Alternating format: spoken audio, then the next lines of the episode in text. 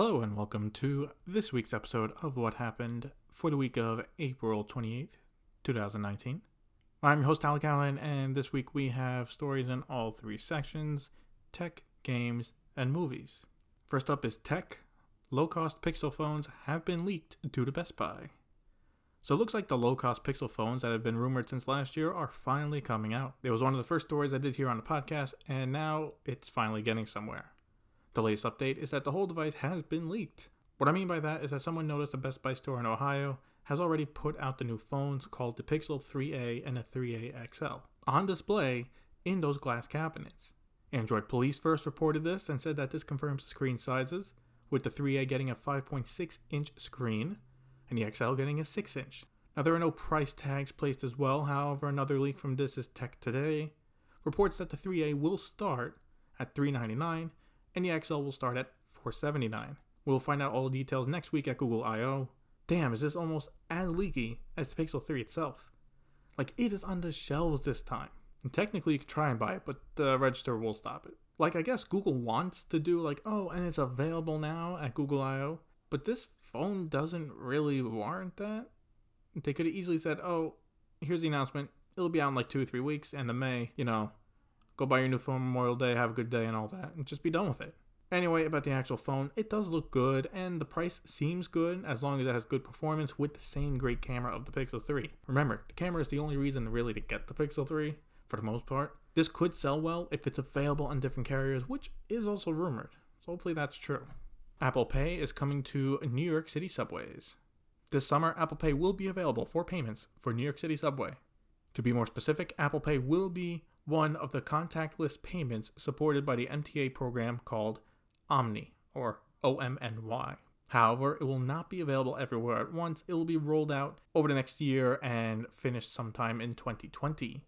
The start will be May 31st for some subway lines like the 4, 5, and 6 line from Barclay Center to Grand Central 42nd Street. This is nice because for the most part, the New York City subway system is archaic compared to most of the world in just about every single way. So while the city and state argue about how to actually improve the actual subway system, at least New Yorkers get a bit of convenience with contactless payments. Apple paid Qualcomm $4.5 billion in settlement. So we have some leftover details from the shocking Apple-Qualcomm settlement. In Qualcomm's second quarter earnings report, they mentioned they got $4.5 billion from Apple for the settlement. This was just to settle everything and does not include royalty payments Apple will make over the next few years. Now, while that is a lot of money, for Apple it really isn't, as they have over $200 billion cash on hand. I'm still really interested in what the full details were because up until it was announced, both companies looked like they were out for blood. Lyft loses lawsuit to stop New York City rideshare driving law. At the end of 2018, New York City passed a ride-sharing law that gives drivers a minimum wage per hour of $17.22 after expenses. Lyft had an issue with this law and sued the city, saying that while they supported the idea of it, they are against the formula used to make the rate. The way the formula works is that there is a utilization rate of 58% all companies must follow. However, after a year, bigger companies can apply for a higher utilization rate. The issue is that right now, Uber is the only one that qualifies for this. So you could have the situation where, in a year, Uber has a better situation, and Lyft was upset that they, unless they become a big enough company in a year, they would be paying more than Uber. However, this week a judge ruled that the lawsuit was insufficient and would not overturn the law. I'm glad the lawsuit was thrown out, because Lyft really has to shut the fuck up. I understand why they're upset. Personally, I'm not too happy drivers complain too much, because this was never meant to be a full-time job, and they're trying to make it that way. However, we as a society cannot let people suffer, and New York City is just trying to enact a baseline so the driver can get a living wage. Lyft here has to understand that they are also partially at fault as well. Uber has marketed this as more of a side hustle. Maybe Lyft, if they do not want to pay as much, maybe limit the hours drivers can work. They would obviously be pissed, but with Lyft stock dropping since their IPO, they need to do something to start making a profit, or they will be slowly on their way out, bleeding to death. Eric Schmidt is leaving the Alphabet board. Former Google CEO Eric Schmidt will be leaving its parents' company board in June. Schmidt says he is leaving to teach and help the next generation. However, after he leaves, he will stay on as a technical advisor to Alphabet. While normally this would be a time of great celebration of the man, he has been with Google since 2001 and helped it become the mega giant it is today.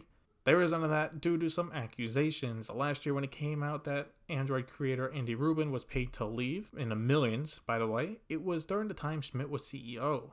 Also, in a separate issue, in a lawsuit, he was named as one of the executives who helped cover up sexual harassment. So if all of that is true, then there's a situation where you respect the work, you know, put in good work, but hate the person. You gotta give him props for the work he got done transforming Google. However, if these accusations are true, then he's also a piece of shit. Facebook has banned multiple controversial figures. Facebook this week has banned multiple controversial figures, including Alex Jones, Laura Loomer, Louis Farrakhan, and others. They have been banned on Facebook and on Instagram. Facebook has said that they were banned because they violated policies and they will not be able to make new accounts, obviously. However, users on Facebook and Instagram can still make posts talking about them and praising them.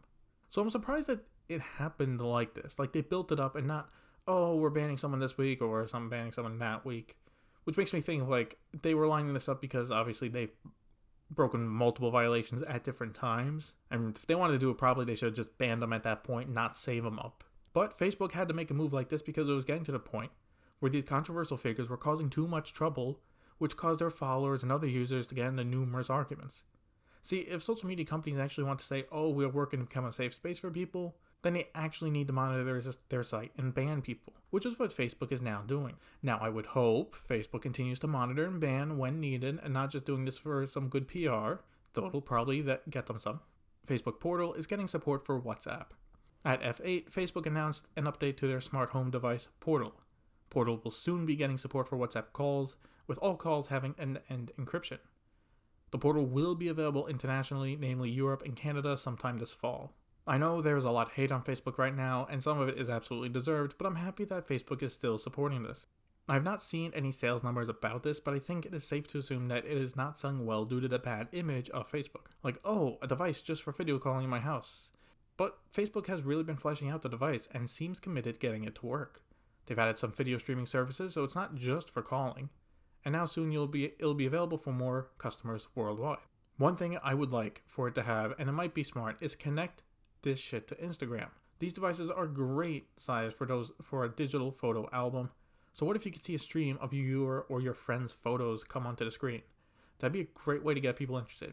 Or how about stories? Facebook is pushing heavily into stories now on Facebook itself. Why not connect Facebook stories and Instagram stories onto it? Moving over to games, Epic Games buys Rocket League maker Psyonix. Epic Games has bought developer Psyonix for an undisclosed amount of money. Psyonix are the developers of the hit game Rocket League, and are here the main issue that has arisen from this is what will happen to Rocket League. As you well know, when a developer signs an exclusive deal for the Epic Game Store, it is pulled from Steam. But what happens when a company is bought straight out by Epic Games? Both Epic Games and Psyonix has not made it exactly clear. Here's what they had to say about it. Quote, the PC version of Rocket League will come to the Epic Game Store in late 2019. In the meantime, it will continue to be available for purchase on Steam. Thereafter, it will continue to be supported on Steam for all existing purchasers. End quote. So from this, it sounds like when it comes to the Epic Game Store, it will then become an exclusive, and then even though it will be pulled from the Steam Store, it will still be supported. I've seen some outrage about this, but personally, I'm okay with this. This is a bit different than when companies like Ubisoft or THQ Nordic screw over their customers at the last second and pull their games from right before release. Here, you are being given a heads up. It will be pulled later in the year. You have months to buy this. Also, if what they mean by support is as long as Steam users get the updates and DLC at the same time as users on the Epic Game Store, then it's fine. Now, if they start delaying it for them, then that becomes bullshit. So right now for this, I don't have an issue with the current game becoming exclusive as long as it's done right. Moving over to movies, Peter Mayhew dies at 74. We started off the movie section with some sad news. This week, Peter Mayhew passed away at 74. If you don't know who he is the actor that played Star Wars favorite Chewbacca. He played the character in all movies until 2017 when he needed to have surgery and had to retire from the role. This was some sad and shocking news, and while we don't know how he died, I hope he at least went peacefully. I assume Disney and Lucasfilm will do something special in the credits in episode 9 for Peter as well. May he rest in peace. First trailer for Sonic the Hedgehog has come out, and yeah, it's a thing. So the first trailer for the live-action Sonic the Hedgehog has come out, and yeah, it's a trailer. So it really seems like a video game movie trailer from the early 2000s with the song choice of Gangster's Paradise of all songs, and having Jim Carrey as Jim Carrey. Overall, I thought the trailer was pretty bad. It showed how bad Sonic looked, and unlike Detective Pikachu, this seems to be a mess. The internet more or less thought the same as well, and it got to the point where the director came out and said that they will be changing Sonic's look to be closer to the games, and I'm happy that they're doing that. Like, the movie will probably still not be good, but at least I won't have to look at that Sonic for an hour and a half. Avengers Endgame is killing it. Talked about this on my other podcast, Box Office Receipts, but Avengers Endgame is killing it and is now at number 2 worldwide all time, but just behind Avatar. It will most likely topple that in about 2 to 3 weeks. We really are witnessing history here, and I didn't think it could happen. I just wanted to mention this story because if somehow you have not heard about it, look into it, and you can also check out the latest episodes of Box Office Receipts where I go into this in more detail. And that's it for this week's episode of What Happened. What were your favorite stories this week? Let me know on Instagram at TylecAllianMedia or on Twitter at TylecAllian95. As always, thank you for watching.